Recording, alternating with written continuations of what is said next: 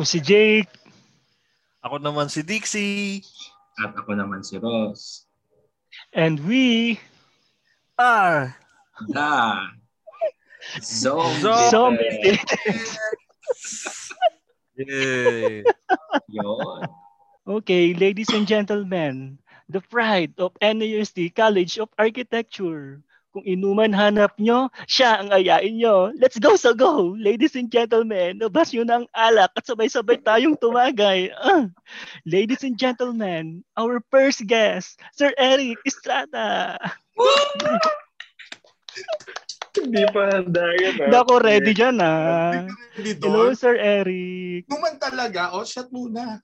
Oh, shot, Oh, shot muna. Shot muna. Chat, chat muna. Shot, shot muna. Ayan na.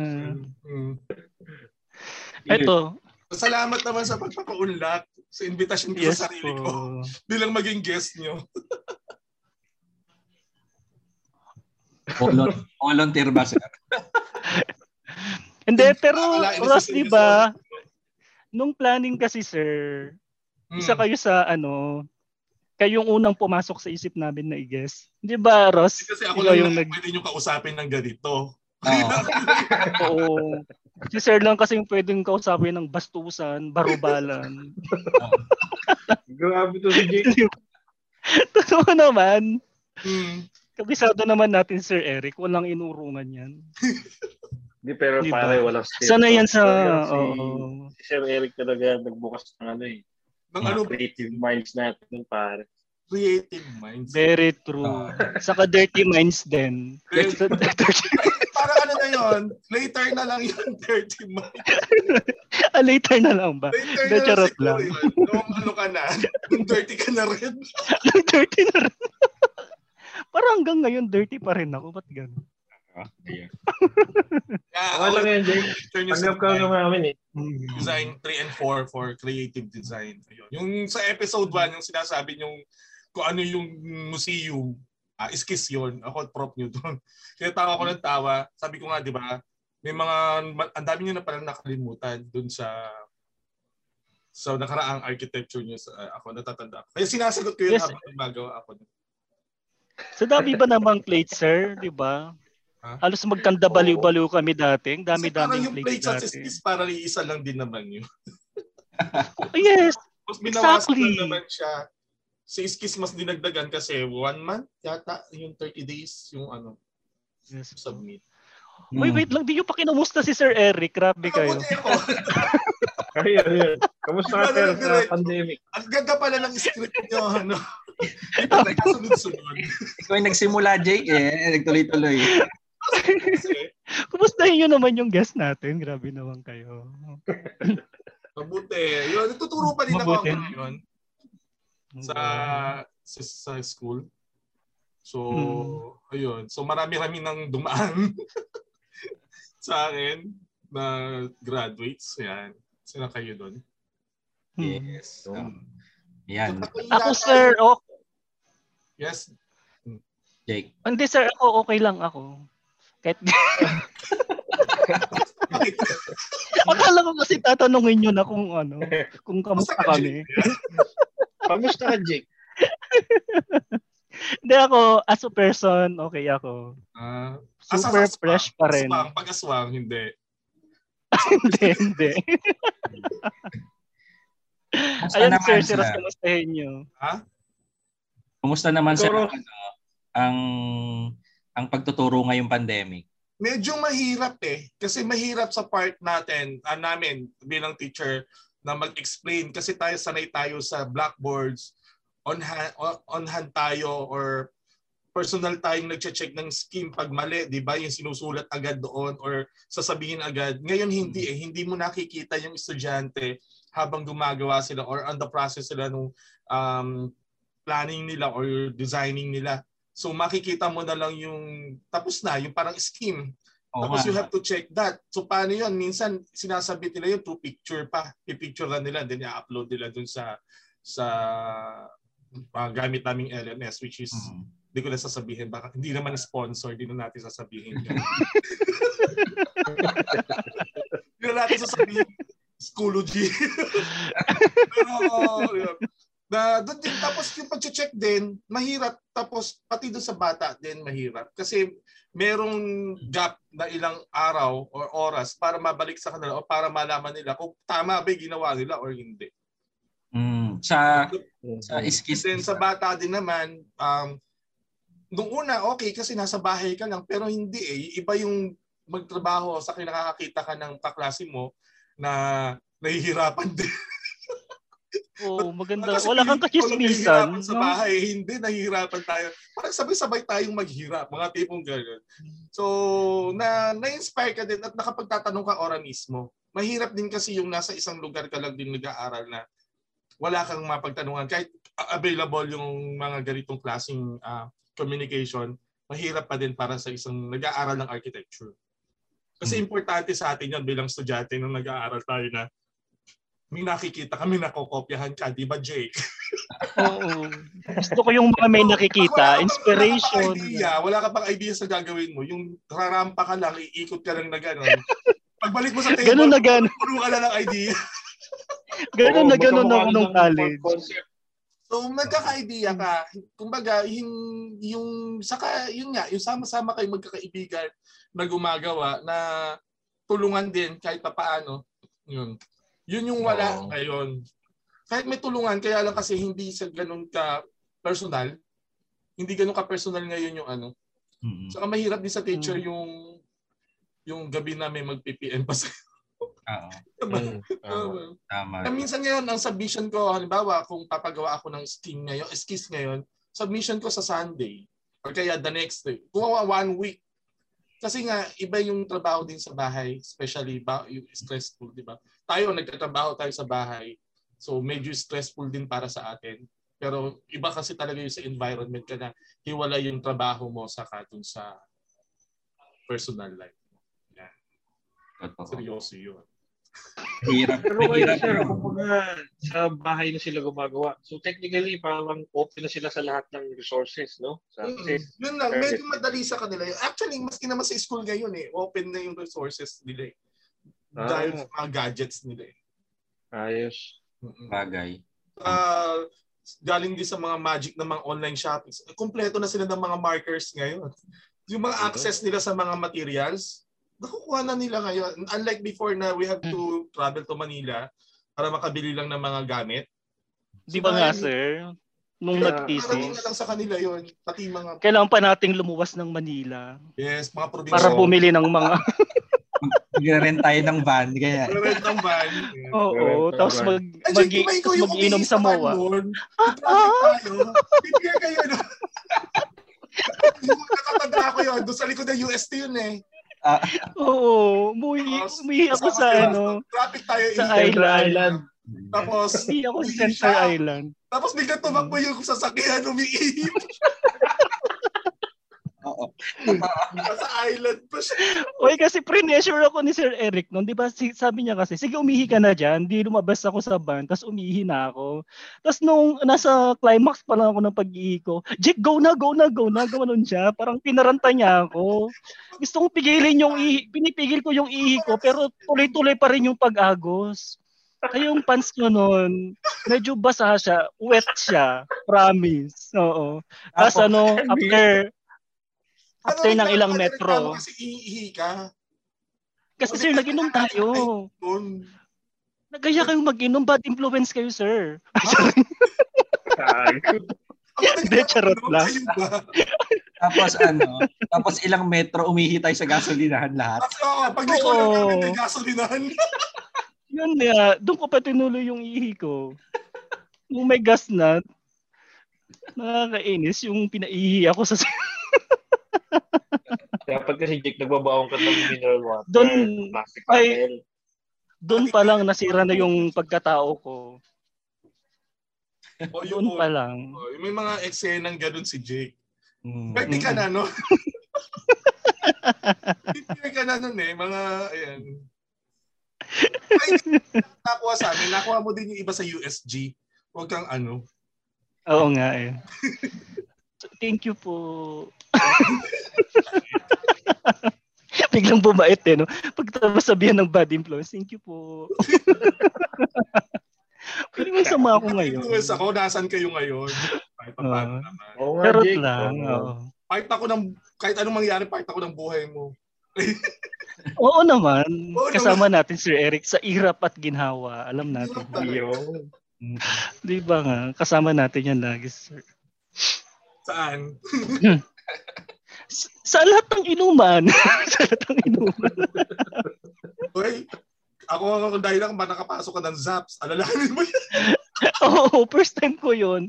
Wala kasing Kahit ganun sa ngayon, ano. Pipili kayo na nakapula ka pa nun. Opo. Diba natatandaan ko yung mga detalye, hindi nyo katulad. Ma- marami tayo noon. Oo, buong officer nga, yun pinatapos agad natin yung yung, yung Arky Night kasi nga gusto natin mag-bar. Dilipat tayo doon. Hmm. MC ka nun, Jake. Oh, di ba? Nakasando kang pula. Ano? Hala, naalala pa. Gusto Oo, mo tas naka ano ako. Gusto. Marami akong hawak na Yung- sa Jake. Tapos may ano pa ako. May eksena pa akong ano, ano ba yun? May tusok Kung may pa, na pa shoulder ka pang bakal pa. Oo. Sakto kasi yon yung bench, Bench. yung bench, uh, bench yung ins- inspiration nun. Ginawa namin ni Dennis. Sino tumutugtog lang. Hmm. Oo, sir. Seryoso ang performers nila nun. Kasi mga bosses nila hindi mo maintindihan. Eh. Mga galit na galit sa instrumento. Kaya nga. Nakikita ko si Ma'am Cory lagi doon, nakakulutong no eh, pag nasa stage na. Pag nagpa-perform na sila, mga nakanguntan noon ng faculty. Ano sinasabi? Ay, ganun. Oh. Ros, oh, ano na? Oh, yun. So, Ano Ginagawa mo dyan? balik tayo kay Pero sa akin.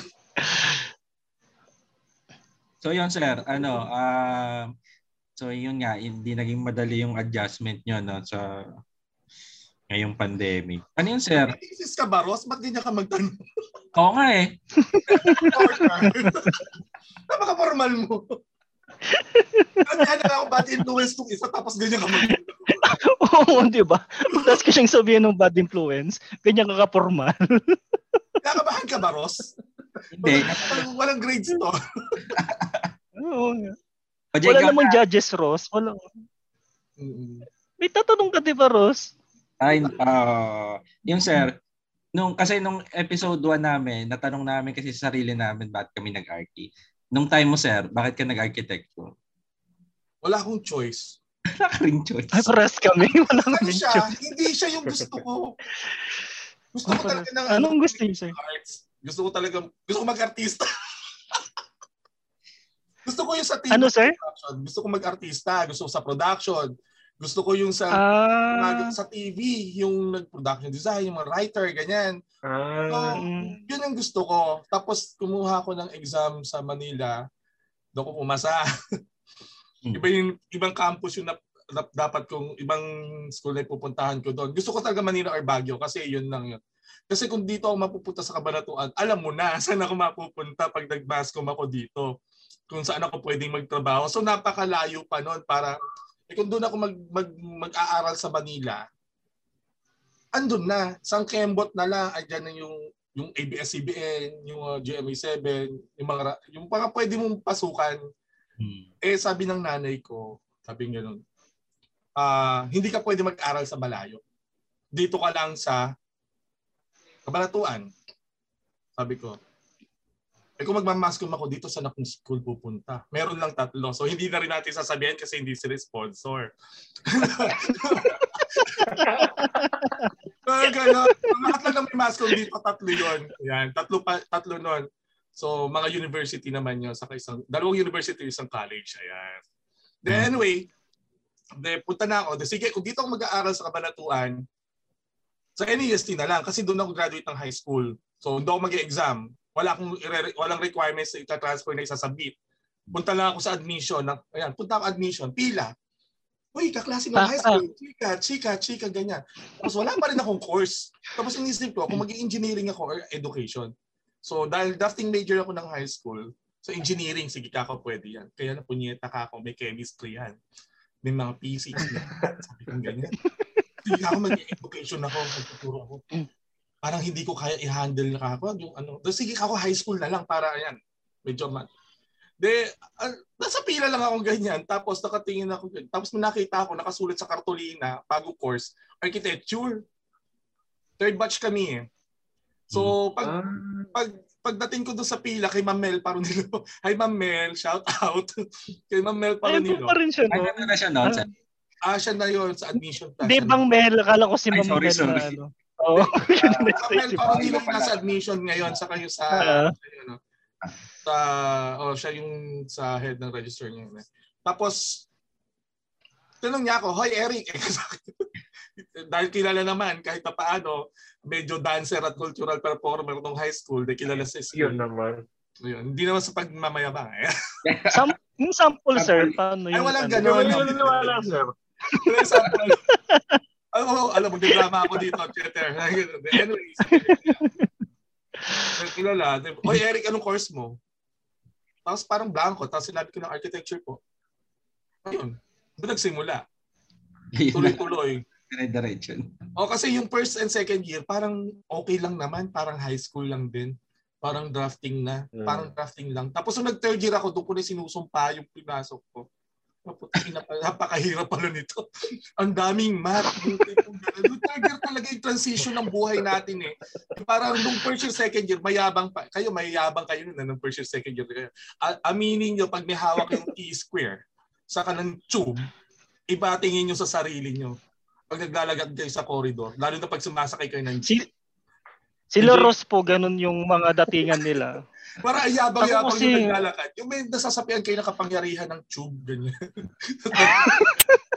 Tapos makapogi po siya. Eh. Oo, iba kasi ilan lang naman yung nakaka- nakakapagtala ng ganun sa school, yung mahabang ruler.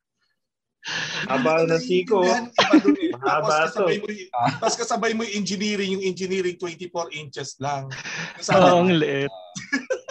Ang mala- malalaki pala Ano ba pag ba sa isa- no?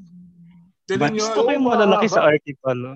Fan paper. Mm. Mahaba yung gamit sa RT, sa mas malalaki yung triangle, ganyan. Tama. Ang gusto ko yun, malalaki. Kaya ka nga. Opa. Ayan. So, nahirapan ako nung third year. Talagang doon na ako nakaranas ng yung kulot na grades. Yan yung pinagpapasalamat mo na yung ma-incomplete ka sa math, mga tipong ganun.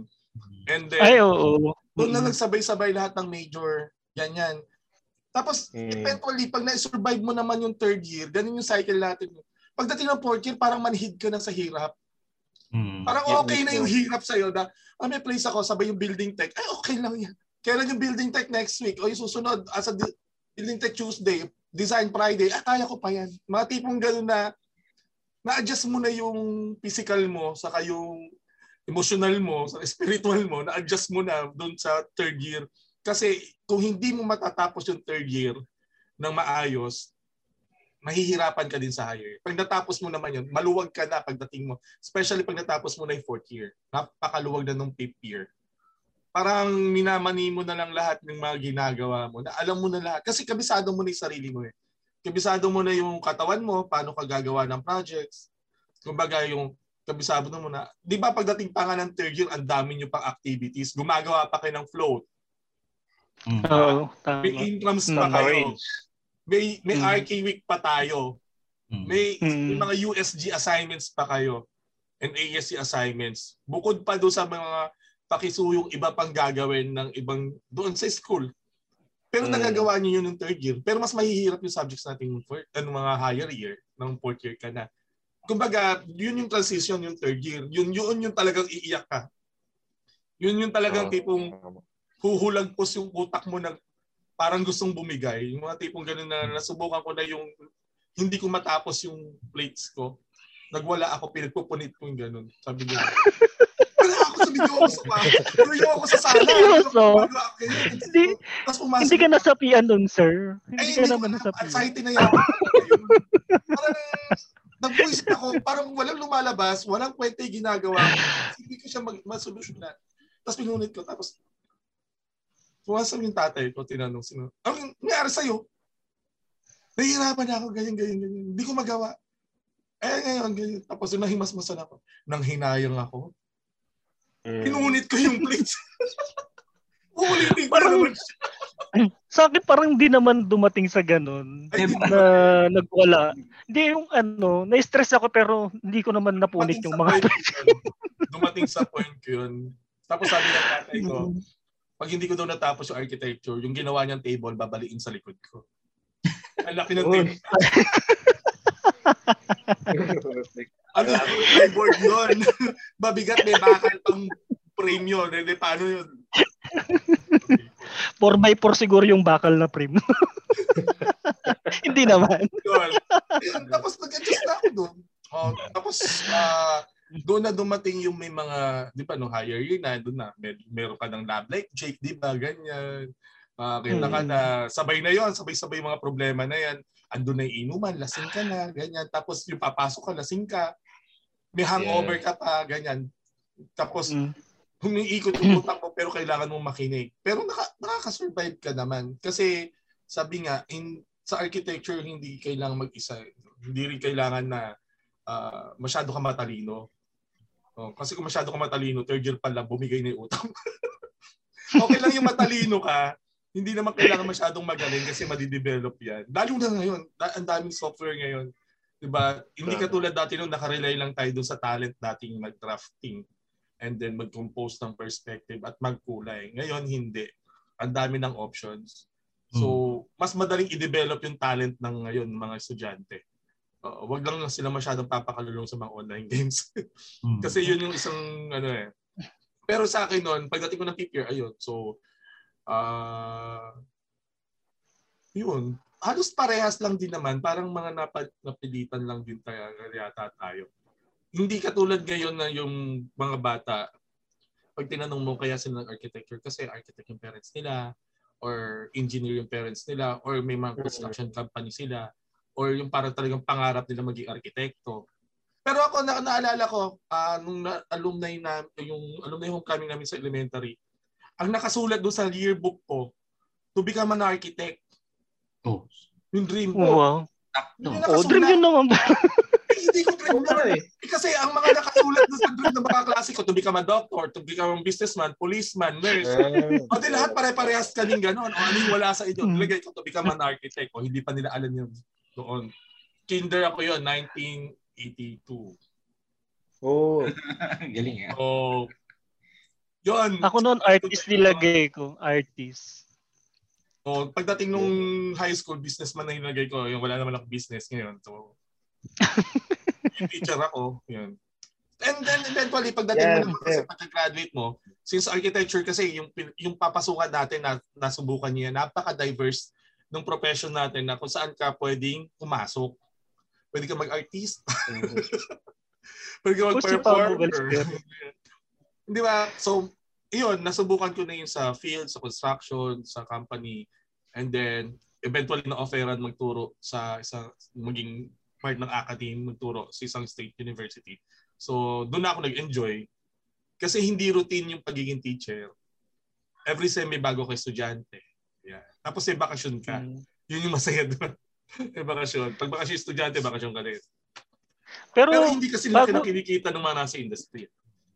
Mm, Paano ano siya rin nagtulak sa'yo para sabihin mo na, oh, sige, kukunin ko tong teaching profession na to. Ano yung rason parang gano'n? parang nagsawa na ako sa Manila.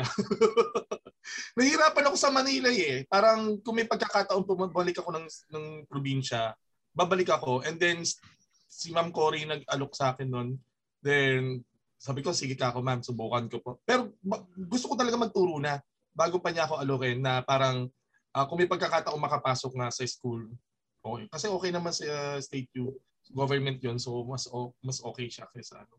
So, and Pero then- bago yun, sir, bago magturo, sa, sa anong mga linya ng trabaho yung napasukan mo? Um, uh, uh, consultant. Yan. Uh, Consultant. CAD operator, uh, designer, uh, uh, quality controller, lahat. Naikutan ko, estimator. mm, Kumbaga, naikutan ko yung lahat yung possible na pwede kang mapunta dun sa hanggang feasibility studies yan. Naikutan ko yung mga trabaho na yon. So, bago ako pumunta ng ano ng teaching. So, kahit pa paano, nasub, nasabi ko sa sarili ko, ah, and then, yun, nag-concentrate na lang ako. Tapos sinubukan ko rin construction, parang Hindi ako masyadong ano sa align sa construction. So, design na lang siguro kako ako. Then ayun, okay naman. So, so ngayon tuturo ako ilan, since 2006 nagtuturo ako. So, ilang taon na yon So, 14 years. Mm, dekada na rin. Mm. Oo, so ah, sa 14 years kailangan yun din continuous din yung study. Mahirap din eh. Kumbaga kahit sa profession, kahit sa inyo, kung may bagong may bagong improvements or technology na kailangan mo sa trabaho nyo, you have to study din. Sa teaching, ganun din. Hindi pwedeng kung ano lang yung na-acquire mo noon, ganun pa din. So, yun. Kaya ako, Sa, yes, Jake. sige po, sige po. Kaya wala na, wala na akong may dugtong. Ay, okay na. Sa 14 years po na pagtuturo nyo sa College of Architecture, ano yung pinaka-memorable experience nyo? Sabihin ko ba nung nag-estudyante kita? Nasa utak ko din yan Pwede rin. Hindi, ah masaya doon kasi memorable doon. ah yung APSA, isa yon Yung mga intrams, ayan, yung mga student activities, yan yung palaging masaya sa akin. Kaya hanggang ngayon, nasa ako yung alumni coordinator sa student coordinator before. So sa akin na pa, kasi napansin nila malapit nga ako sa estudyante. So madali ko silang maka-vibes. Ininta ko nung nga nila paano mong napapasunod yung mga estudyante na. Eh, Sabi ko din. Totoo naman. Na, Mm. eh, di ko rin Para kasi sir na ikaw yung reliable na tropa eh. Parang kasi hindi ko rin alam paano tayo nagiging tropa. Kasi unang-una. Kasi sir, ang dali yung ano, ayain sa inuman. Parang hindi kayo tumatanggi. Parang never kayo tumanggi. O fifth year na lang. na, doon na lang tayo nag-inom sa select noon. Pero nung mga lower year kayo, nung second year kayo, eh matindi rin takot nyo sa akin noon. Hindi ko rin alam kung paano yung yung trauma nyo sa akin ay napunta doon. Lahat naman siguro dumaan sa akin na ano, lalo na yung batch nila ano, nila nila Roji. Eh, Mm. Ba, But ah, nabatid sa akin yan, yung unang skills nila. Kasi feeling magagaling yung batch na yan eh. Shout out sa batch. Na actually magagaling talaga sila. Pagalingan yan, grupo-grupo yan. Ang ginawa pero ko, kaya- magaling sila. Pero magaling Pero sila. sir, eh. student is Eh, Kaya lang ayoko nung pang first year, so second year, dala-dala mo yung galing mo. Eh, second year ka ngayon, sabi ko ganyan. De, binigyan ko sila ng challenge, walang nakasunod. Gumamit ng marker, stabilo, o des, eh, na-repeat ko yung buong skis nila na susunod. Alam mo, dalawang beses nila inulit yung skis na yon. Galit na galit sila sa akin. Masamang masama yung loob, baka nag-inuman sa select. Masamang masama yung loob. Tapos yun, talagang inano ko sila na kailangan yung focus wala doon sa magaling ako. Kailangan, alam kong gamitin. to. Yun, isa yun. Ah, Siyempre yung batch nyo, kasi yung batch nyo, yan, sige, palakihin ko yung ulo nyo. Yung batch nyo kasi, Sige yung po. isa sa, is, sinasabi namin, hindi lang naman ako, pati faculty. Kasi paski nag-first take sa inyo ng board exam, talaga naman maganda yung performance ng batch nyo. Apo. Oo. Kaya, Super galing po namin. Sabi ko na eh. Shout out si Jake. oh. Jake. yung kawayan mo yun. May isa yung batch nyo, magaling, madaming talented. Saka hindi, di ba, na-push natin yung compilation ng thesis nyo. Ewan ko kung may copy Uh, pa kayo. first time. Meron Nakita po. yung person natago last pa akin. Nakatago ba yun? Wala na noon. Kumbaga wala nang nakasunod noon. Wala nang sumunod. Ah, wala na. Ah, kami lang. Pero ginamit yung Iba kasi si Ross eh. Ginamit yung pangalan ng Techniscience for research na lang ng ano, na research journal lang ano. ng Anyway, saka yung ano, nakakakita ko ng mga, yun nga, mga talentadong mga estudyante. Then pagdating ng future, magiging kasama mo na rin. Tapos sasabihin mo sa sarili mo, "Ay, magkaling yung mga estudyante na yan. Kaya nag, parang proud ka kasi part ka ng development nila kahit pa paano. Thank you po. Yun. Pa yun, Jake? Kasama ka ba doon? Thank you. Feeling ko kasama ako. Hindi ba? Edit mo na lang Ross kung ano. So yun, yun isa sa mga hindi malilimutan. Saka syempre, yun nga, student activities. O, Dixie, di ba kumanta pa tayo sa stage? Karay-karay ko kayo, walang magpe-perform. Kasi ako lang yung Oo pwede mag-perform na faculty. So, alam mo naman mag-isayaw ako mag-isa. Parang hindi na bagay sa akin yung kahit dancer ako nung high school at nung college, nagsasayaw. ako. Parang hindi na masaya sa akin magsayaw.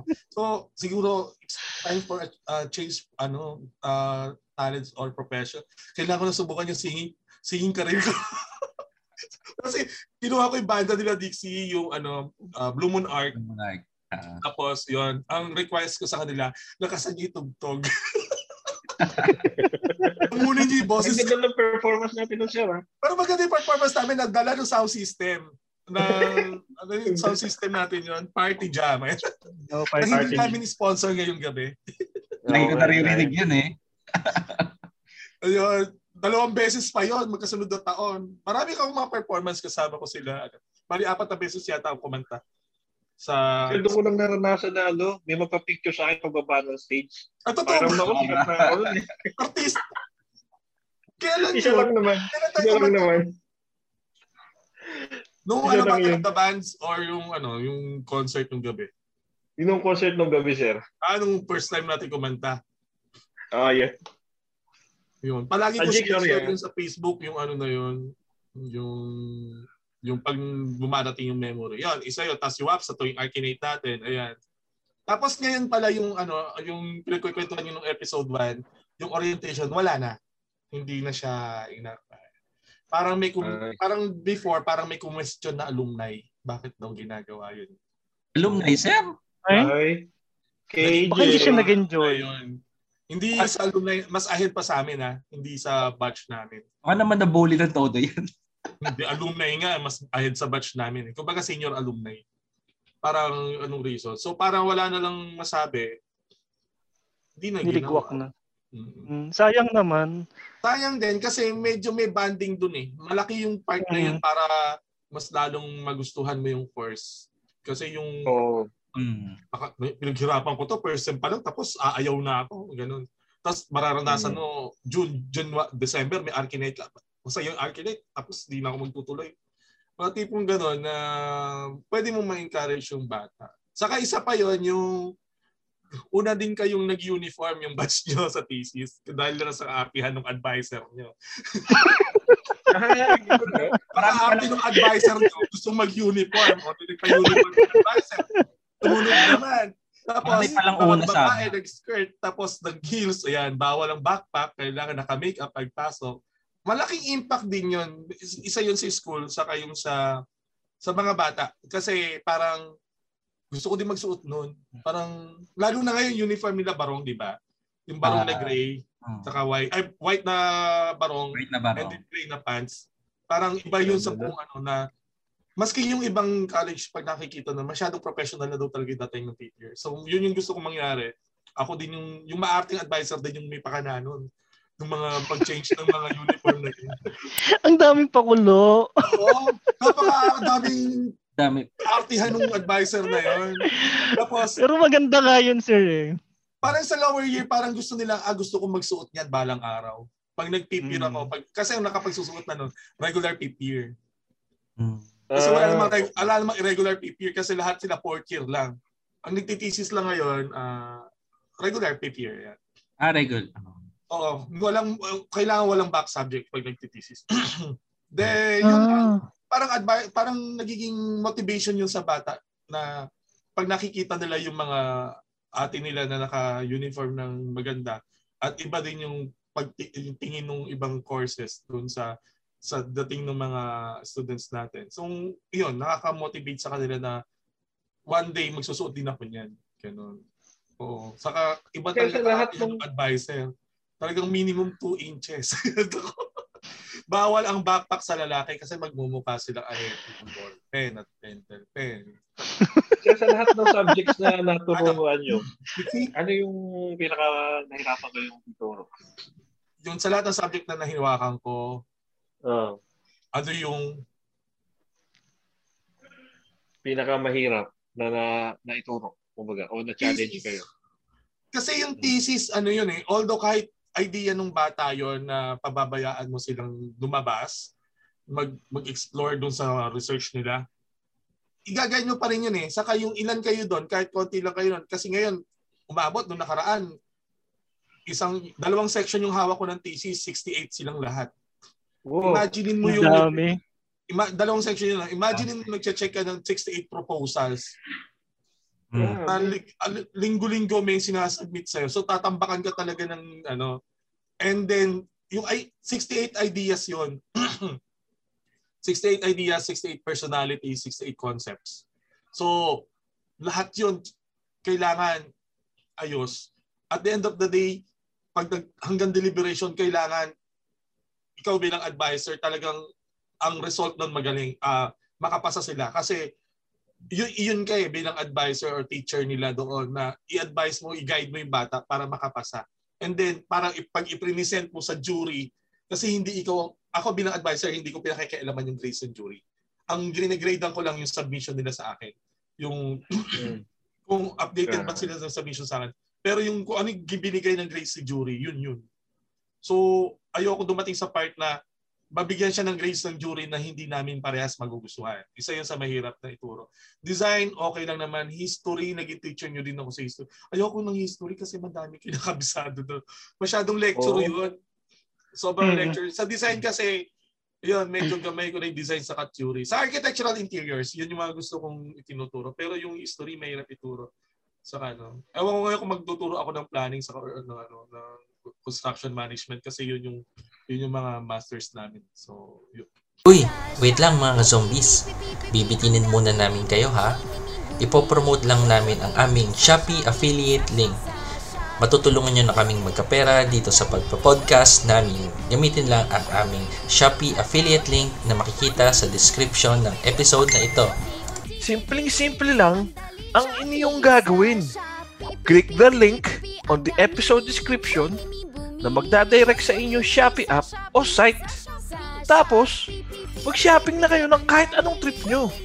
At sa kahit anong item na mabibili nyo, may commission kami. Nako mga bakla, huwag mo nang i-add to cart. I-buy now mo na agad-agad dyan. Karaka-raka. Makikita pa ni Habi o YP mo yan eh. Kasi naman eh. O diba, kapag shopping ka na, natulungan mo pa kami. Promise, forever ka na sa puso namin. Tsareng! Kaya click lang the link and enjoy shopping! Ah! Ayun, sir, nagmasteral ka nga din pala, no? Oo. Meron ako unit sa, excuse me nga lang, excuse me po. Sige lang, sir. Pero units ako ng ano, ng public ad. And then, huminto ako, natamad akong mag-aral. And then, nung nito lang kasabay ko sila Sir Lex, sila Mamilan, sila Sir Lex. Nag-aral kami ng Construction Technology Management, uh, Master of Architecture, major in Construction Technology Ma- Management sa TUP. Yan. Thesis writing kami ngayon. So, good luck sa amin. good luck sa thesis ng pandemic, ganyan. Nabutan ng pandemic. Mm-mm. Ayun na mahirap mag data gather pag ganito. May problema. Hindi makakilos mabuti, maka makarampa. Yun. Kayo ba ano ba nahirapan yung subjects ng bukod sa bukod sa ES? Mga mat, yun na, yes.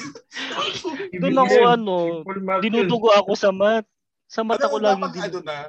Ito ya para shout out po kay Ma'am Corina. Pag basta si Ma'am, si Ma'am Corina na teacher ko para akong hindi nilalagnat sa klase niya. Hindi ako mapakali. Oh, kasi yung teacher ko siya sa theory. Saka sa ko, yung tipong pag hawak niya na yung class card namin, isa-shuffle niya yun, tapos kung sino mabulot niya, i-explain mo to, ganyan, paliwanag. Ah, oo, nagganon din tayo. Kasi sunod-sunod Oo. ka yung Lilipat na ko naman dun eh. Takot ako. Oo. Isa yon Yung siguro yung mga early maths, kaya ko pa yun kasi nakakapasa ako dun eh. Hindi pa ako nakakakulot doon, yung mga physics na una. Pero yung engineering science na, yun, yung lima na yun. Anim ba yun? Lima? Hindi ko alam. Ay, hirap. hindi ko nga alam kung paano ko na ipasa yun eh. Saka hindi ko rin alam paano ko na i-survive. Kasi kasama sa board exam namin yun. Nung nag-board exam kami. Kasama siya. Tapos, yung computation din kami. So, kumbaga, yung tinuro niya, inireview namin. Alam ko. Nung review, alam ko. After ng exam, nalimutan ko na naman siya. Hindi ko alam kung paano ko nalilimutan. Pero anyways, yun. Mahirap siya. Hindi ko alam. Sabi ko nga eh, hindi ko na uulitin yung architecture. Hindi ko talaga ulitin. Ayun, ayaw. Ayaw. Kahit ako, parang ayoko. Ayoko. Parang hindi ko kaya back to start kahit may mga canned na ngayon. Ayoko. Parang hindi ko... Isipin mo pa lang yung mga mat, mga ES, physics. Kaya Diba? yung... Parang Sabi ko, nakaka-stress. may nagtatanong sa akin, gusto daw mag-archi ng anak niya. O, kumusta yung math niya? Sabi ko, Gusto yung math test sa reading comprehension, mga tipong ganyan. Kasi yun talaga yung pundasyon kasi parang puzzle to eh. No? Purong parang Mm. Problem naman solving. kailangan magaling din na magaling ka mag-drawing. Mm. Halimbawa, yung nagpe-painting, kahit magaling ka mag-painting, kung hindi ka magmarunong mag-analyze ng problem or hindi ka mag-visualize kung ano yung nasa harap mo, mahirapan ka. Mm. Oo. Kasi hindi naman merely painting tong architecture. Mm. Space planning and data space, gathering. ano yung space planning to? Paano mo ipaplano yung space? Eh sa pagpaplano ng space, ang daming sukat standard. So dapat yung basic knowledge mo yon Yung ba- ah, Building laws pa. yung building laws, di ba? Yung basic size ng minimum sizes ng mga kwarto, pinto, lahat yan. Tapos, Mm. ito yung lote. Gawan mo ng ganitong space, ganyan. Gawin mong yung triangle na lote, gawin mong chapel. Parang pinagawa ko sa inyo. Oo. Oo oo. nga, no? oh, pinagawa ko sa inyo. O, di ba? Ang hirap naman. Paano mo gagawin yun? Tapos isipan mo ng design concept. Tapos concept mo, pizza pie. Klase yun. Kaklase namin yun, sir. Eh. Kaklase namin yun. Naalala mo kasi yun. Uy, gano'n naman tayo mag-concept dati. Grabe na. Tatago ko na lang yung pangalan niya. Lagi Hindi ko ko na babanggitin. wag ganon kasi mas madali pag buo na yung concept mo. E di ano, sir, nung mga first year kami, pag tinitingnan mo yung mga concept namin, tawa ka ng tawa. Oo naman. Yeah. Napakita sa akin ni Flor. Ay, teacher niyo ba si Flor nun? Hindi na, wala na si Flor yun. Di na. Nung board exam niyo ba, may drawing pa, wala na. Wala na. Wala na po. Ano, ano na lang yun, rule 7 and 8 na. No? Ano yun eh. Oo, una, yun, una yung multiple choice sa batch ni Kuya Junmar. Hmm, Hmm. Ah, okay. Doon una lumabas yun. eh, multiple choice ng design. Ng design. Opo. Pero ano, may computation din. Tapos yung solution, sinasubmit. Oo, ang daming invitation na. Every question. Mm. Kumusta pala yun, Oo. sir? Kumusta ang design nyo nung time nyo? Design namin, na exam, board exam. Ay, hindi, para kang sumabak sa gera. Third, tat- tatlong araw yung exam namin noon. So, first day, theory, design, history. Second day, building utilities, building tech planning, something like that. Parang ganun pa rin. Tapos, pagdating ng third day, pahinga kami. Fourth day, yun yung ano. Kasi, titignan pa namin kung saan room. Eh. Hindi katulad ngayon, lumalabas na through PDF, through internet, yung mga room assignments. Noong time namin, hindi hanapin mo pa. Ano to, 2004 January. So, dalawang beses ako nag-take ng board exam. Yan. Noong una, June, tapos January. June 2003. Doon, nag-exam ako, na iiwan ko yung scale ko. Wala akong scale. Nag-exam ako. Ang gamit ko una. Oh, ang problem namin noon high-rise building. Tapos may mga percent percentage pa siya kung ilang floor, ganito dapat kalaki, ganyan, ganyan. So, Mm. talagang matindi yun. Talagang, yun. Uh, tapos pag uwi ko na sa boarding house yung scale ko, kabibili ko yung, or ano yun, yung corona ba yun? Or yun na ba? Corona yata na pan scale. Putang ina ka, Mm. dito ka pala. Alam mo yun, ang tapos nang inayang ako, doon, siguro ko naging mas maganda yung design ko doon. Kasi average ko noon, say, anong 69 point something. Ang Ah, sa design. Hindi, sa Seven. buong grades ko. Ah, sa buong Grade. grades. Ano, ratings ko, 69 point something. Mm. Parang pag 80 plus yata, 69.89 yata or something. So siguro Konti kung na lang. ano, na ikaimbot pa natin ng konti, baka take one lang ako. So yun, yun lang dahil doon. Tapos sumunod na exam, ayun na parang nung sumunod kong exam, parang hindi na ako nag, parang, hmm, kaya mo, pumasa hindi. Kasi may trabaho naman na ako. Sabi ko ganyan. So, Buti na lang din natin naabutan yung Ross. Siguro kung may ganun pa, baka nakalimang exam. Oo. May dala kang drawing board. Minsan dala kang drawing board na merong square, kang dala. Tapos dala mo lahat. Yan. Libro lang ang bawal din nun. Talagang dala mo lahat. Drafting words. Tapos bibigay nila sa iyo yung papel na paggagawin ito. Parang pambalot ng hopyang baboy sa nipis. Mm. Bawal pasmado, lulukot. Si Jake nag ganon. Nakakwento na ni Jake yung buong buhay niya sa mga klase niya. Pag gagawin. Tapos ganun siya. Tapos baka, mag-exam ka sa ako sa UE ako nag-exam sa sa dental laboratory nila doon kasi doon yung examination room ng design. Pagdating doon, kanya-kanyang patong na ganyan. Eh, hindi ka na mauupo. Talagang, yun, yung skis natin nun. Yun yung training. Para ka nag-skis na Mm. paghapon. Ibibigay sa design pa problem, alos uh, one half inch yung kapal, mainit-init pa galing riso. Magbabasa ka, walang Mm. drawing yun ha. Babasahin mo lang lahat. So yung site, i-describe sa'yo kung saan yung orientation, saan yung daan, gano'ng kalaki, prat- ganun. So habang Oo, nagbabasa ka, susulat ka na. So analyzation pala ng problem mo, gumagana nga, 2 hours na yun.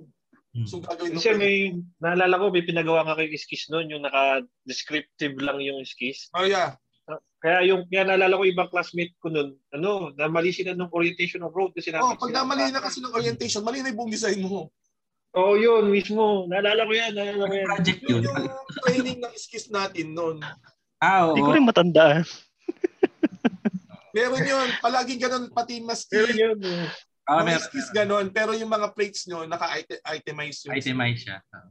Pero pag mga skis talaga, pala yung comprehension siya. Practice pala for board exam yun, ang ganda. Practice for board exam namin yun. So lahat talaga yun, talagang pahirapan siya. Hmm. Yun yung design namin. Tapos, tatatapos ka. Mararamdaman mong wala pang nakakatapos sa buong ano, sa buong board exam pag nag-extend ng oras. Halimbawa, Ah. hanggang 5 lang. Extend hanggang 7, hanggang 6, hanggang 7. Nung first day ko hanggang 7, hanggang ganyan. Hala ka ako, wala pang nakakatapos, ibig sabihin. Tapos yung tulala ako pagkayari ng exam. Kasi gutom na gutom ako, hindi ka na makakain. Tapos tulala ako, ganyan sa ako kinakain yung sandwich ko, naupo ako doon sa gilid sa BUE habang hinihintay ko yung mga samahan ko. Tapos may, duma, may, may bumababang mga estudyante, dala yung mga gamit nila, umiiyak, sinusundo ng mga magulang. Yan, yan, ano. Yeah. Parang naawa din ako sa sarili ko. Ang hirap naman nun, taga-probinsya ka ako dito. Na anyways, masaya din yun, church experience. So, nung second take ko, yun, yung parang kahit pumasa ako, hindi na, wala na ako. Hindi naman, parang hindi na, parang hindi na big deal sa akin kung bumagsak man ako o hindi. Kasi parang, may, mag, may, meron ako naka anong papasukan nun eh. Nagtitraining ako sa magandang ano nun eh, company nun. So, yun. Pero sir, paano mo na-proseso yun, yung una, yung unang take? Paano mo siya na-proseso? Mahirap. Na kumuha uli ng pangalawa. yung paano proseso, yung una, pagkayari mo nag-take exam, ang totoo lang naman kasi ang mahirap naman dyan, expectation sa atin ng taong nakapaligid sa atin. Yeah. ta- kung tayo lang natin, madali natin sabihin sa sarili natin, kasi tayo na exam. Alam natin yung Mm. hirap ng exam. Kumbaga, madali sa sariling sabihin natin na mahirap talaga exam. Pero yung tao nakapaligid sa akin na ang maasang pumasa ka, yun yung mahirap Tama. i-handle, no? Talagang Very nagbakasyon ako doon sa ano, nagbakasyon ako ng isang linggo sa bukid namin sa Bataan. Sa mismong bukid, walang kuryente, walang tubig. So, nandun lang ako. May rasyon lang kami doon. So, yun, sa linggo ako doon kasi patanim. So, yun yung naging retreat ko. Tapos pagbalik ko ulit, nagkape yung trabaho, then yun. Tapos, nag-aral ako ng CAD. Nag-aral ako, nag-improve ko yung ano ko, yung kung ano yung mga pwede kong pag-aralan. Tapos, yun. Tapos, ah, kasi nag-resign na ako sa una kong trabaho nun sa Manila. Nung after ko mag-board exam. Tapos, yun. Ah, tambay. Tapos, process ulit ng paper, submit lang ulit. Ang sasabit mo lang application kasi nasabit mo na yung dati mong ano, dati mong mga documents. So, submit mo lang application mo and then bigyan ka ng admission slip. O, yun na ulit. Try na ulit ng board exam. Tapos, nag-review na ako yon Nag-review ulit ako ng refresher lang. Two weeks. Tapos, sabak ulit board exam. Pero hindi na ako nag-review Bumalik ka sa katulad ng nakakatawa. yung marubdob na review nung katulad ng first time. Ay, yung first time. Hmm. Pag ayaw ko mag-review nun, mag-iinom na lang ako. Pag yun sinasalakay ako ng anxiety, wala na pumapasok sa utak ko, mag-iinom na lang ako, ako bahala kayo dyan. Tapos iiwanan ko yung mga dalawang kasama, si Sir Rodel, nakikumpare ko. Tapos after Yeah, nun, labas ako, papasok ko sa kwarto namin, may dala akong dalawang Red Doors saka Happy. Umiyama kasi, happy. Happy. Pero yung happy nun, sir, madami pa yung laman, no? madami pa. Hindi Oh, ngayon kasi parang pito na lang Lang eh. eh. Ngayon kasi yung happy. Ito na lang yun ang Ay, happy peanut. Ayun.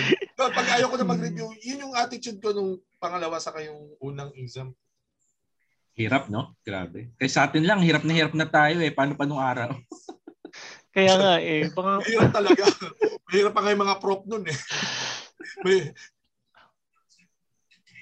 medyo mahi- mahirap talaga yung ano. Yung, so, so yung technology okay na rin. Hmm. So, marami rin tanong before, hmm, babalik din sa design yan. Hindi, hindi, hindi babalik sa ganun. Kasi yung iniiwasan kasi ngayon is yung parang may human na interaction with the papers. So, para ma- ma- ma-lessen yun. Kasi yung subjective ya, kasi pag nagche-check ng design, depende sa nagche-check. Oo, baka depende sa nagche-check nga eh. O tatlo silang nagche-check nun, di ba? O, eh, paano yun? Yeah. So, Tama. kaya, yun, chinek na lang yung ano, yung sa Rule 7 and 8, building laws. Mhm. Sir, balik tayo sa pagtuturo. Oh, sige. Ano Parang- yung pina... Oo. Balikan lang natin saglit. Alin ba babalikan natin? Balik na ano yung ano, sir? Oo. Mamaya sa may pagtuturo niyo, sir. Oo. Ano yung pinaka-unforgettable na floor plan na nakita yung gawa ng freshman? Ay, yung isa For example, yung, yung pizza. For- yung pizza, wala yung mga nakalabas yung CR, malang ganun. yung isa yun. Yung pizza, sir? Hindi ko din alam, hindi ko na malaman kung ano yung pinaka-unforgettable na ano na um, na floor plan kasi pero yung anong specific eh. Hmm. Pero pizza.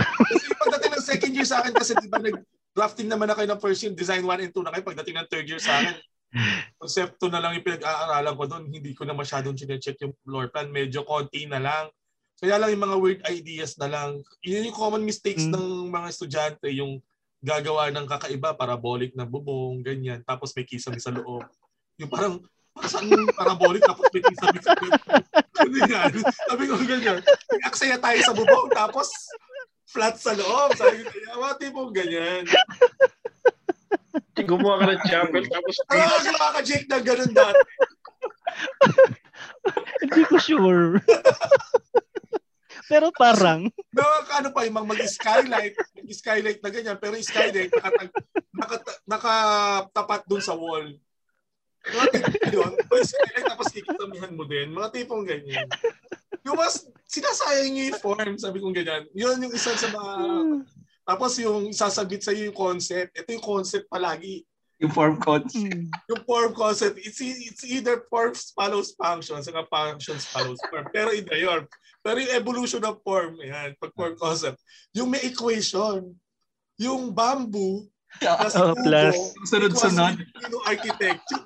Alam mo, talaga ako, paano yung na-solve yan? Sabi ko, kahit sa math natin i-solve yan, hindi natin masosolve yan. Sabi ko ganyan, anong nangyari yung evolution? Yan, mga paboritong-paboritong farm Kasi concept. ano yun, sir? Nasasalin yun eh. Pag nakikita ng mga lower yun, ginagaya. Kaya nga, kasi mga, sabi ko mga modern architecture, ganyan, ganyan. Anong modern sa ginawa mo? Sir, use gas, ganyan. Alam mo ba yung modern architecture is, matagal na yan.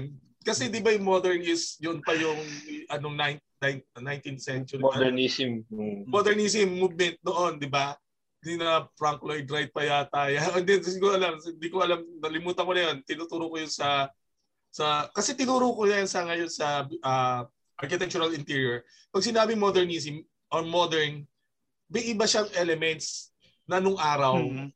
Hmm. So Minsan, iba yung modern, iba yung contemporary, Hmm. iba si minimalism, yes, yes. Iba si Yeah. mid-century modern. So madaming design. Madami. Kumbaga, kailangan ma ma ma-input natin sa mga estudyante natin na yun yung ganun yung design na yun para pag wala kasi minsan parang ang nangyari sa inyo nun, yun lang din siguro yung nakikita nyo sa higher year kaya yun, yun yung Oo. ginagawa nyo. Sila, sila ang guide namin. Oh. Pag ganun eh. Modern to, eh, kang ganyan. O, de modern tayo dito. Tapos ano, Modern bahay kubo. hmm. tapos green architecture, yung bakit green? Yeah. Yung bubong ko may damo. may hala. Oh, may damo. Tapos gumagamit ng green wall.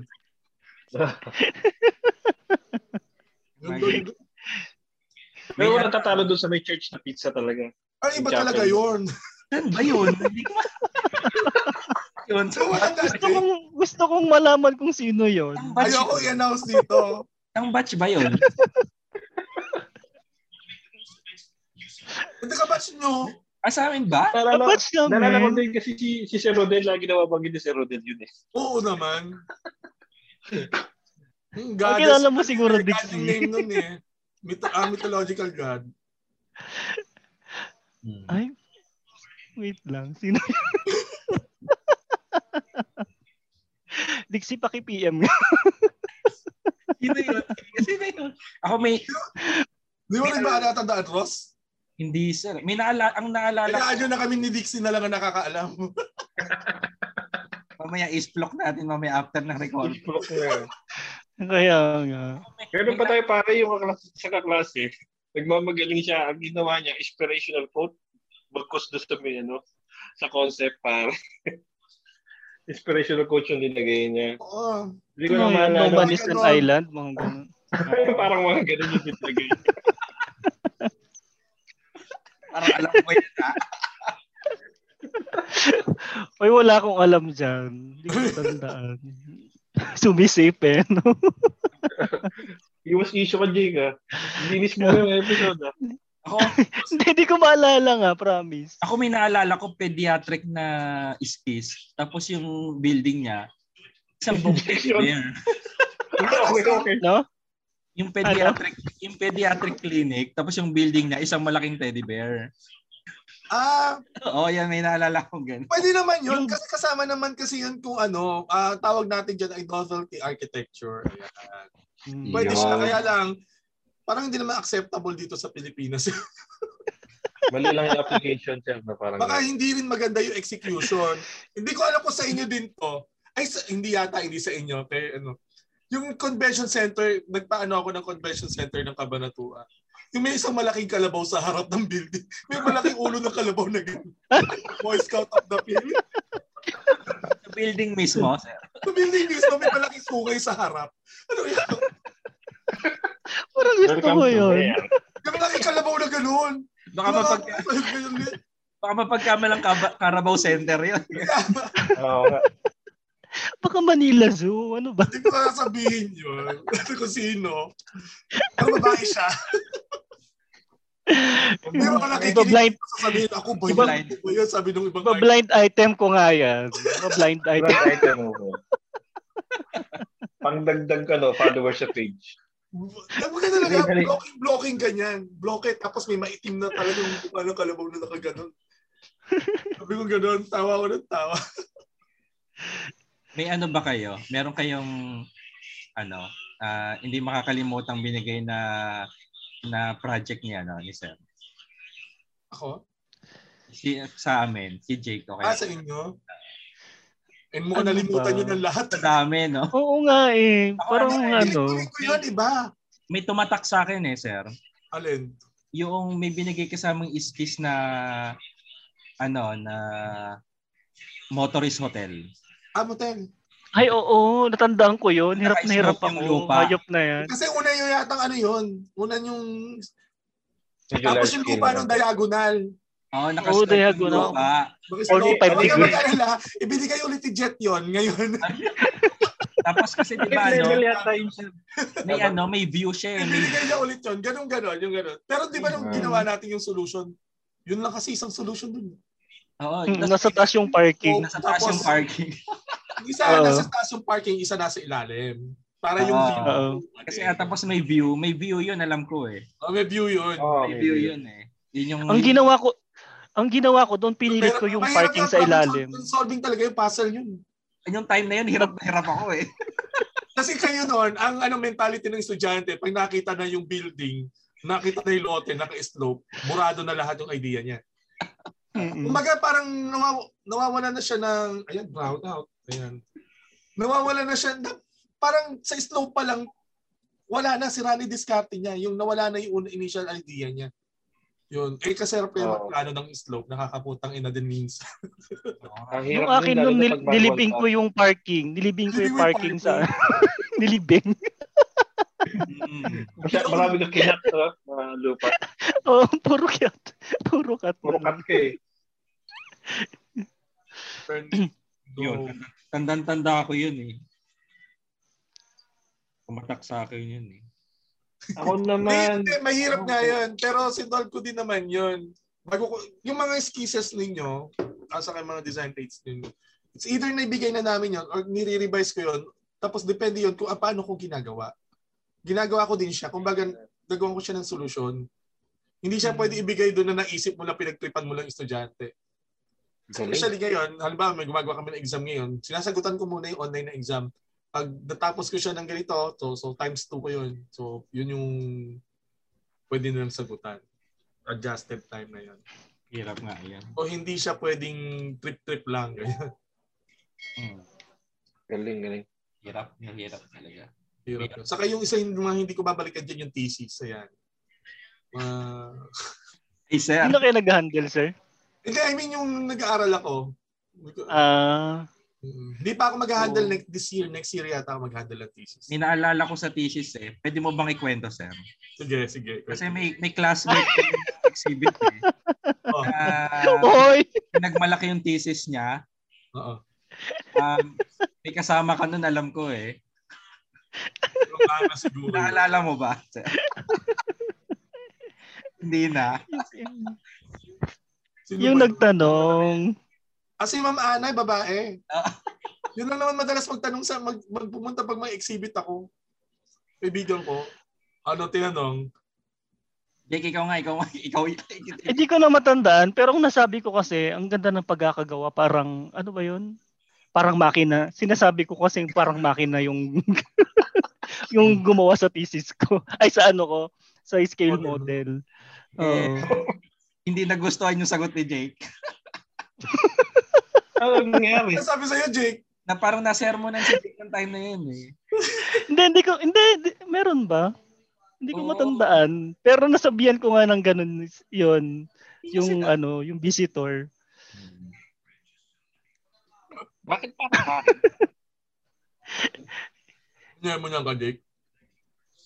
Hindi ko matandaan. Meron ba, Ross? Oo, ikaw alam ko na, na ano na may, may sinabi siya noon nung time na yun nung sinabi mo yun na Hmm. parang computerized sabi mo yung gawa mo. Ah, Kasi ano, hindi, hindi mo alam na ano, hindi mo alam nung time na yun, architect yun. Ah, architect siya. Oo, baka. Hindi si Ma'am hindi si Ana yan. Iba yan. Baka si Ma'am Santa Ines nga yun. O baka, baka.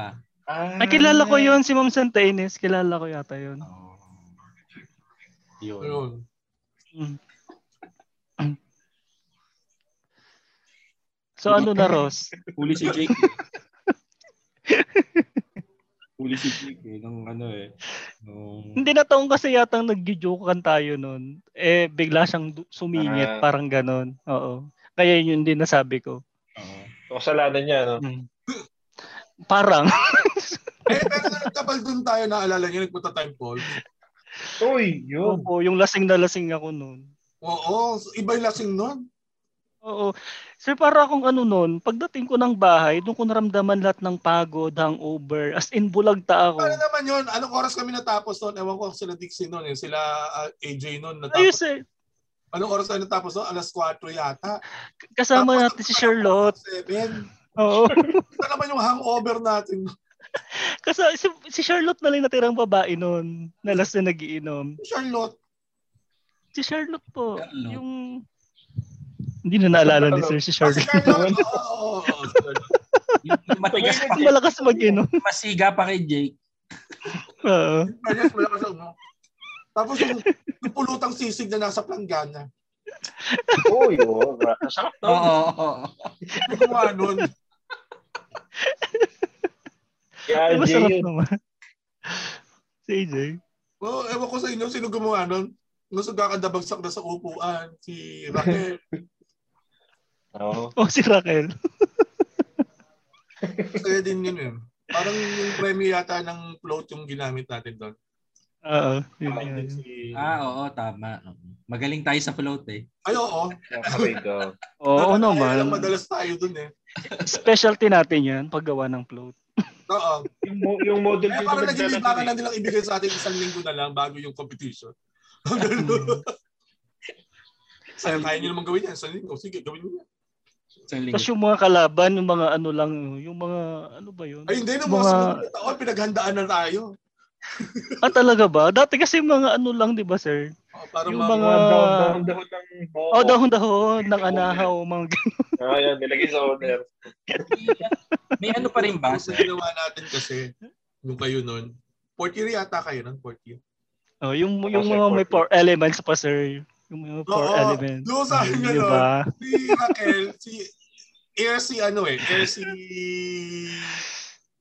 basta ganoon, water si Si ganyan. Kate isa doon eh. Case ako si Raquel air yata, o water yata. Si, Si yung fire. si ano, si Ako yung fire. si Ann yung ano, yung yung air, something like that. Tapos ginawa Hmm. ko, bendita daw yung dalawa. Si Alex yata isa doon. Oh, si Alex isa. Oh, si Alex. Alex, dapat Dixie ikaw yun eh.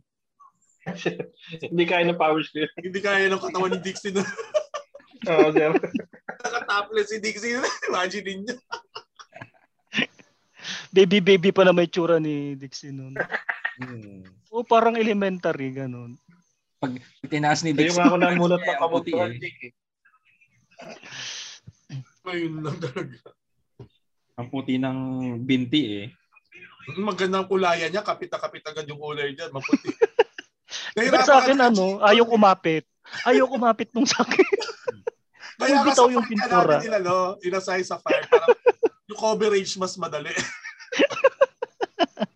Oy, nag-paint sa akin nun si Liu. Pinint niya ako. Sino Ang sweet namin nun. May Si Liu, naalala. sir. Si Liu. Ha? Eh, kaya naman pala enjoy na enjoy ka. Kaya man na-enjoy mo ang bawat sandali ng madaling Oo. araw, alas 5 ng maga. Uy, Kaya pala eh. Oo naman. Yung ano ba sir, yung nung time na nagtitesis na, naalala niyo pa ba kung ano yung mga thesis na? Yung kay T, yung kay ano, yung kay Jake, yung ano, high-rise condominium ba 'yon, yung mixed use. Yes, sir. The highest. Ah, Mm. Kasi pali yung scale model nun eh, kaya natatandaan. O, paling. Tama. yung kay Dixie, yung yung ano, yung ah, bahay na na prototype na may yung sa air, may air catcher siya. Ganon. Okay, parang ganun, green, Oo. green something. Nalimutan ko na yun eh. Rinisend ko din yun kasi sa in-house as research natin. Yung kay Ross, Oo. hindi ko na matanda. Eh, the beehive yan, kay parang Ross. Ah, yeah, The Beehive! Tapos nung habang nagdi-design ka, lumabas yung ano, libro. Yung magazine sir. Kasi na lumabas, kamukha-kamukha ng building niya. akala akala Oo. akala ko joke joke lang tapos bilang lumabas dun sa ano, bilang lumabas dun sa ano, Lumabas yung building niya. Talagang nasa cover pa ng magazine, yung Oo. design niya.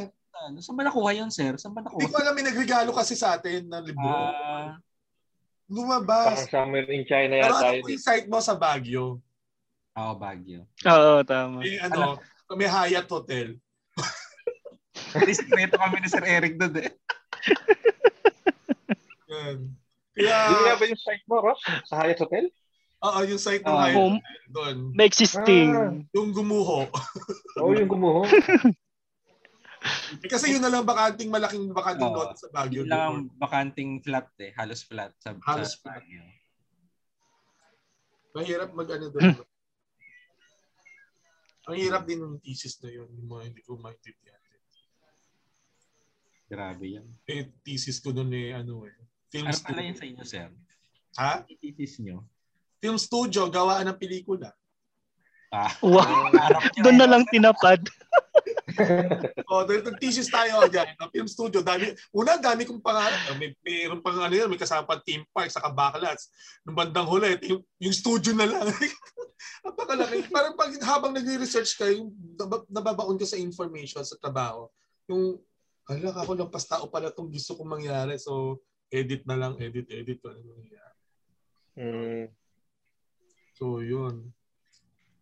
Sa amin, ng closed door interview pa yun. Saka yung Ah. advisor nyo din kasi ang dami din pakulo sa buhay no kung ano-anong naiisipan eh. No? Ano na nga ginamit yung tarpaulin ba ba kayo? Tarpaulin Yes, sir. Tarpaulin na Yung naka-frame. advisor din nila. Isa, yung may pausong Sintra board. Iba talaga yung advisor na yun eh. Napaka-arte Sintra board. Ngayon, ang gamit nila ngayon A2. Colored printed na naka-compile. Tatlong copy yung gagawin nila. So, Ah, parang portfolio parang na siya. okay. Hmm. Parang pag nag-apply kayo, may dalang portfolio. Ganun. Yun na yung thesis Oo. ng board. Tapos, ah, yun pa din. Sa inyo ba nagsimula yung may animation? Hindi. Ah, Hindi, sir. the next Parang wala. yata. PowerPoint lang yung sa Mhm. Kasi yung kila Reyna yata, yun nag-start yung parang may, may audiovisual presentation yung sa finals Oh, nila. parang parang, parang kila hindi Reyna. sila masyadong magsasalita. Ganda nun. mm, may Parang recorded ng ano. introduction tapos pre-recorded tapos tanungan agad. Mga tipong gano'n. Ang Galing, ano? So, mas parang 5 minutes na 5 minutes na presentation, 8 minutes lang. So, maximum 8. So, after that, question and answer na. Yun. Sino Umo- na ba yung na-invite naming mag-jury? Ikaw, Ross, na-invite ka na. Yes, sir. Na-invite na ako. Once, ano. Ah, Ako once din, sir. Ayun. kasi Dixie na-invite namin. Si, Masarap, masaya. Wala. Ba't si Jake? Ano palo? Hindi, in- in-invite ako dati ni Greg kaso daw ako pwede. Ni Sir Ah. Greg. Oo, nag-invite din siya Ah, dati. Hmm. Kasi yung mag-jury, kala nyo mag-jury, nakakapagod. Oo. Sakit sa ulo. Tsaka ang dami, no, sir? Ang dami ng, ano nun, Ang dami na. ang dami. Kasi parang tatlong group, tatlong room yun eh. Tatlong room. Ay, minsan yung isa, meron ako apat na room. Apat na room. Apat na room yun sabay-sabay. Tapos, ah, parang yun nga, yung six, yun, yun nga yung 30 plus, yung 32 yata. Do imaginein mo yung apat na room. Dito. Tigwawalo halimbawa yun, sabihin mo, o di maghapon yun, di tig isang oras. Gaya, no? Nanghina ako nun eh. Nung araw na yun. Grabe. Ah, hin- tapos sa tatapos gabi. Tapos pa uwi Oo, lang sir, sa gabi na. estudyante. Ma- Tapos may bigyan ka ng mag ng estudyante. Meron ako nun, sir, wine. Ano, ano? Meron akong wine Ay, bottle may nun. pawine naman pala. Right.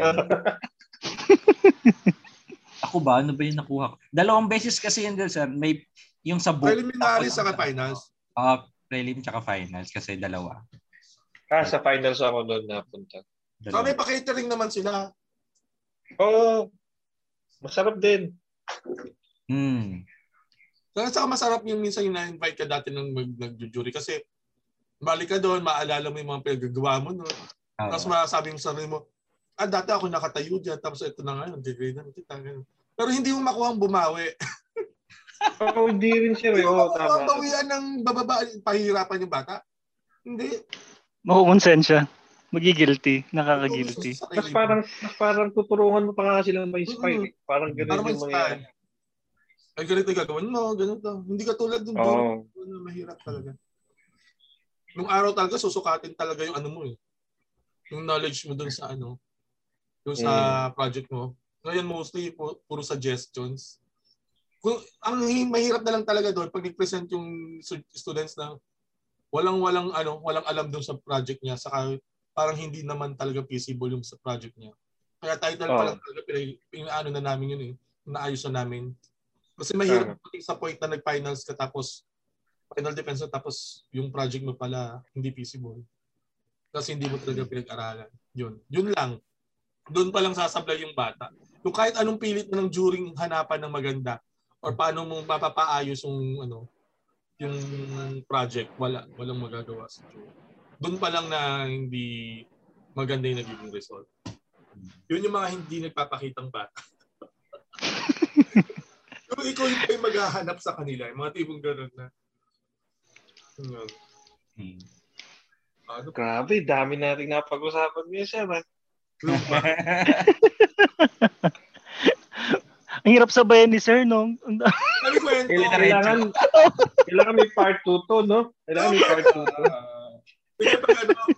Schedule nila yung part 2. Nung wala kami masyadong meeting. Nahiya ako sa meeting namin kanina. Dire-diretso yun. Dati ano, pagpasok ko doon sa isang meeting, di kala ko lang ordinaryong anniversary lang. Ano. Pagpasok ko ganyan, nag-zoom, pagpasok sa zoom, nakabarong silang lahat. Tapos ako naka Imagine ko kaya ako sa totoong buhay yun. Ayun ko sa ko, Lord. Buti na lang, naka-zoom lang. Ayun, patay ko ng camera, hananap ko yung barong ko, tapos naglalaro ko ng barong. Buti may planchado ko yung barong. Oo, kailangan yata ngayon talaga yun. Barong ako dito. Buti mga, may tatlo akong barong, naka-dry clean naman lahat. Ah, Talaga buti ready. Ready siya. Total naman, hindi Hmm. na mamamalansya ng pantalon, naka-boxer shorts ka lang. Wala naman tayuan. Ayun. So ano na lang, sir? mm, mm, Ano na lang yung advice nyo sa mga RK students ngayon? advice, mag-aral mabuti, Mm. especially yung um, sa panahon ngayon kasi iba yung ways ng pag-aaral ngayon ano. So very challenging sa ating sa mga estudyante, especially yung sa ongoing na nag-aaral ng architecture. Darating kasi yung time, especially mga lower year, na magmi-meet ng face-to-face. Mahirap Mm. yung adjustments from uh, home learning kesa doon sa face-to-face mas mahirap na ulit si architecture noon. Kasi ngayon medyo kampante sa nasabi nilang mahirap ngayon kasi nasa bahay sila. Mas mahirap kasi pag nasa school ka kasi yung mga deadlines mo on point na. Hindi na katulad na sa bahay pwede mong mamaya muna ang gawin. Sa Mm. school hindi. Pag may mga pinagawa sa school, kailangan submit mo that time. O sila Mm. submit mo kinabukasan yan. Ganun na siya. Hindi na katulad ngayon. Yun lang naman yung problema doon yung adjustments nila sa ano. And then mag-aral, pag-aralan yung math, math hindi palagi ko sinasabi ang architecture hindi siya purely drawing, hindi siya kailangan magaling kang mag-painting, mag-charcoal, mag mag ano, mag-portrait ganyan. It's about analyzation and visualization. So problem solving siya, no? So mas mad- mas madaling sabihin mag-puzzle so ang puzzle solving siya. Kasi yun talaga yung trabaho natin as a planner and designer, mag-solve ng problema, no? And then um doon naman sa mag-aaral ng Archie, kasi nag-talk din ako minsan sa senior high sa CI. Sinasabi ko lang sa kanila, ah, palagi nila pag uh, i-prepare nila yung mathematics. Yung math. Kasi yun talaga yung ewan ko eh, one third ng buhay natin sa architecture kasi yung mathematics, Diyos ko Lord, para at least kung alam mo agad yung process or alam mo yung system noon doon sa sa math na yon hindi mo na siya masyadong pro-problemahin. No? Kasi parang basta masundan mo lang naman siya, hindi naman kailangan uh, math wizard ka or something or napakatalino mo sa math. Basta kailangan mo alam mo lang yung kaya mo lang siyang sundan at i-analyze. Kasi tayo parang pag nag, may mga numbers at letters na tayong sinosolve, nagbubuhol-buhol sa utak natin lahat yan. Hindi ko alam Tama, tama. parang natatakot na agad hindi ko maintindihan, hindi ko maintindihan. So yun kailangan kailangan mathematics saka yung reading comprehension. Kasi yun minsan yung kung paano natin naiintindihan or yung naiintindihan yung mga binabasa natin. Kasi usually sa RK ganun eh. Nagbabasa tayo eh. No? So uh, and then um, kailangan uh, culturally aligned tayo kasi uh, so alam natin yung mga iba't ibang kultura uh, inclined pala, hindi aligned, inclined na parang alam natin yung ganito, alam natin yung sa Pilipinas, alam natin yung uh, paano yung sa ibang bansa. So, kailangan mahilig tayong... Ako, mahilig lang ako manood ng National Geographic. Ewan ko si si Jake kung ano yung mga pinapanood. National Geographic sa Discovery Channel. Yun yung mga pinapanood ko. But travel show. Mga travel show, mga lifestyle channel yan. Yan yung panoorin. Sa akin yung mga medyo blur. Yung mga Oo, may blur sa Mga national to traffic. Hindi geographic sa National kanya eh. Geographic, Animal Planet. Oo. Nagsisimula sa letter P. Pornographic yung. Hoy, grabe kayo sa akin. National pornographic yun. Ikaw nga Ross yung may collection eh. May collection. ano. Ay, meron ako nabalitaan, meron daw collection, napakadami. Ay, sino? Ng ano. Parang gusto kong ano, parang gusto kong makipag-trade. Charot. Ipa-check daw kasi ng laptop, nagpa-reformat. Ah, side Uh, folder. oy, another blind item yan na. Oo nga. Para may Ang iba daming lang episode, puro blind item. Ang daming blind item. Sabi Pero sir, ang yung mga... sinabi ni Sir. Ang ganda ng sinabi ni Sir. Ah, Sobrang, ano, sobrang practical siya ka sobrang ano talaga, ah, inspirational din.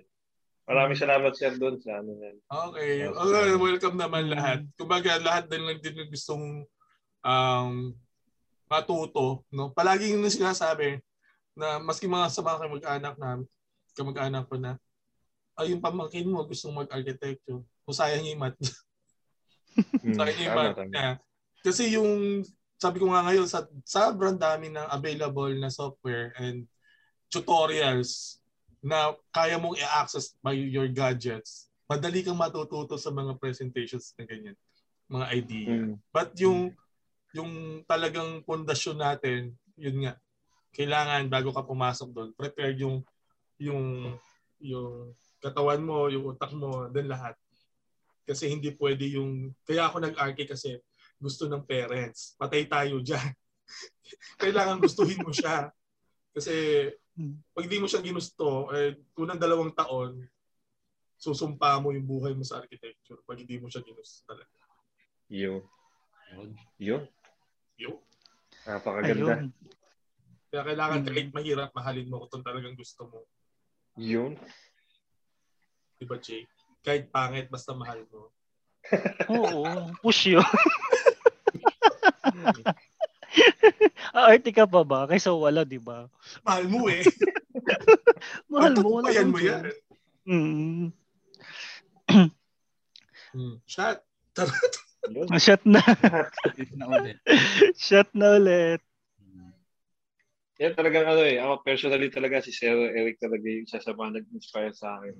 Nung mula nung nahawakan niya tayo. Hmm. Doon ako Uy, nagsimula. ayusin mo yung nahawakan ha. Baka iba Ayos yun. Yung nga, di- Nung naging advisor ka namin. ayusin mo yan.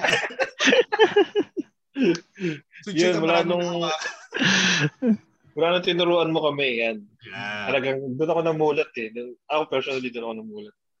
Totoo. Totoo. Nahawakan na Hmm. tamulat pa. eh, no? Mas lumabas yung ano kasi, nung time Mas na yun, na yung ano? creativity natin. Yung pagiging creative na, mas lalong, ano, na-develop, parang gano'n. Oo. Oo. Hmm. Pero yun din yung naging forte ko. Yung paano mang, ano, mang piga ng Oo, as mapipigang pig. ang, ang pressure ng ano ng estudyante ng mga talent ko siguro ng lower year na estudyante na ako lang yung pwedeng mag-pressure na ilabas na hindi susuko. na tipong ganun na hindi Mm-mm. kasi pag yung siguro yung ibang character ng teacher yung inilagay doon parang isang pressure pala parang ayoko na. Ito. Oo. Oo. Pero isa lang din yun ng way na ewan ko ba't ko din naging ano yun. Siguro passion na nga rin din yung nagtuturo ka para yung mga marami ka ideas na gusto mong makatulong doon sa mga estudyante mo. Yun. Awa. Ayun. So, ito yung ano, ito yung chance namin sir na ano, ah, mag-thank you kami sa iyo kundi dahil sa inyo at College of ano Architecture. Hindi kami makakarating dito. Na Yes. Mm. Nasa San Francisco ka na ngayon. Mm. Oo. Oo. yung, ano, yung bridge. Ako ako siguro kung ano, kung di ako nakapagtapos ng kung di ako nakapag-aral ng archi, baka parlorista ako ngayon. Kasi sa banks mo na yan, baka pwede. O, di ba? baka nagkukulot ako ng buhok ngayon. Kasi ako pag ano, pag sa, sa work namin, pag pag kasi ano eh, yung field kasi namin sa sa yung work ko ngayon sa design, malalaki yung client eh. So direct kami kumakausap ng client. So pag pag sinasabi nila, "Oh, anong anong school ka?" Binabanggit ko talaga ng buong buo yung school natin eh. Oo. Oo naman. Siyempre Oo. naman. Kasi ano eh, di, ganun dito eh pagka oo, may may laging ganun na after kang tanungin ng ano, tapos tatanungin ka saan ka galing. So may may ganun lagi.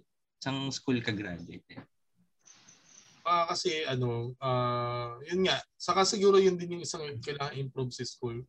Yung communication skills natin. Which are, I think naman na-develop, especially sa batch nyo, kasi parang naturuan naman kayo kung paano kumausap sa mga opisina. No, di ba? Yung paano proper natin na pagpasok, kung paggawa ng communication, kasi paano natin i-address yung mga kausap natin. So, ganun din. Pero based yung talagang talent na parang ano, na makipag-usap sa tao. Yun yung kailangan natin. Hmm, yun. Saka yung ano, sa, Kahit, di, ka- kahit dito din sa ibang bansa, pagka tinatanong ng mga ibang, kahit ibang lahi, sabi nila, so, sa galing ka ba sa Manila? Sa university sa Manila? Sabi ko, hindi. Galing ako sa Nueva Ecija. University, State University. Sabi ko gano'n.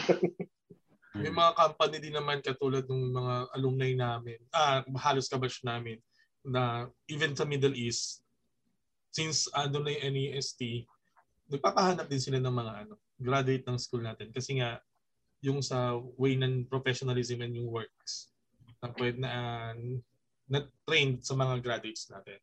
Hmm. Oh, saka ano din tayo, technical din tayo eh. Yeah. Hindi lang din tayo designing. Technical din eh. So, Ang- ang yun talagang advantage natin, eh, lalo na dito sa Middle East. Pagka Filipino talaga, nasa ano yan eh, technical design development yan usually.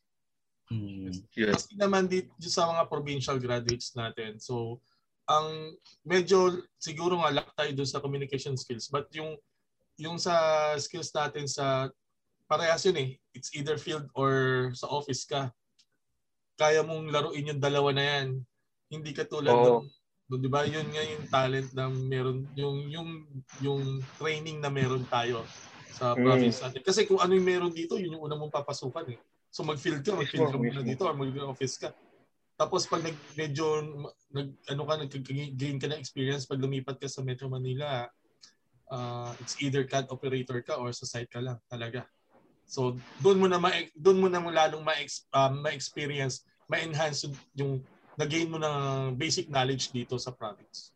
So, yun yung magagamit mo pagbalik mo ulit dito or kung nag-abroad ka na. Tama, tama. Hmm. Yun, napakaganda. Napakaganda ng episode na to. Mm, ang daming matututunan. Oo, tayo matututunan. definitely may part 2 Oo to, no, sir. O sige, invite mo na ako. Ito lang episode Wala natin na kailangan. ako ang guest. Hindi, sir. Maraming salamat talaga kasi siningit nyo pa kami ngayon sa schedule nyo. Galing pa kayo Talaga sa... actually, mas nauna kayo sa schedule na yon kaysa yung dalawa kanina. Matagal na nakabook to. Yun, maraming sinabing seryoso, sabi, ay, tuloy ba? Sige na. Ay, teka, bag, bago tayo mag-end, ano, shout out mo muna, Jake, yung yung ating mystery guest nung post natin. Ano? Wait. Laging, Siya, shoutout mo.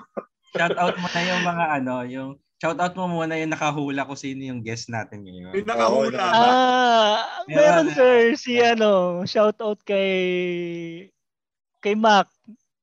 Mac? Mac, Yes, po. pangalan. anong pangalan niya? Nakalimutan. Mark Anthony Jefferson Sanchez. Sanchez. Ayun, Ah, si Mac! si Mark Jefferson Sanchez pala. Oh. I love you. Ay, napakahusay naman yan. Naku, nahulaan niyo yun. Yes, sir. Mm. At ang mali, Sino mali po si Roji. no, piling ko yung inuman. Shout out to you. Ay, may nakahulang isa na. Right. Oh, si Roji mali. Mali-mali talaga yung taong yon, si Roji. Oo, sayang. Iyan daw. Iyan daw. Ang hindi pala si Ian. Oh, inisip ko, parang hindi naman Parang manginginig. ang hirap si ayain nun. Oo. Pauwi yata yun. Si Aba, si Aba, ba si Aba. Oo, si Ah, Aba. siya ba, si siya Aba. ba? Siya ba? Hmm. So Saan siya, yun. saan siya Yun. graduate? Saan niya itinuloy yung ano niya? Dabso ba? Sa Tarlac yata, di ba? Eh, Dabso yata. Hindi ba? Pampanga. Nakalimutan ko na. Magparamdam ka na aba. Galawin mong baso. Yung baso. Uh, direct. Correct. Ano na? Direct ano na. Doon nagtatapos ang ating ah, episode 3. Ayan. Ayan. Yay. Yay! Salamat sa lahat ng mga nakinig. Follow nyo kami sa Spotify, saka sa Facebook, Yan. The Zombie Tech. The Zombie Tech. Zombie text. Thank you. Actually, kamukha nila in person yung logo. Parang ako lang. So, Jake Gala yata yung kamukha. Uh, Siyempre magaling. Hairstyle pa lang. Baga din pagkakahawi ng bangs mo na yan. ano. Sa break time ko, nakatitig lang ako sa, sa picture ni James saka ni Ross eh. Buong break time ko. Naka-record pa ba tayo? Ayan, naka-record pa. So mag mag-end lang tayo ng ano, magpakilala lang tayo ulit. Ayan. Yes. Okay. Ayan. So, Huli na si Sir Eric. Hello. ikaw Jake. Good night, everyone. Thank you for listening. This is Jake. Ako si Ross. Ako naman si Dixie. At ako po ang kanilang special guest ngayong gabi, Eric Estrada. Yay! Hey! Thank you, sir. Thank you. God bless.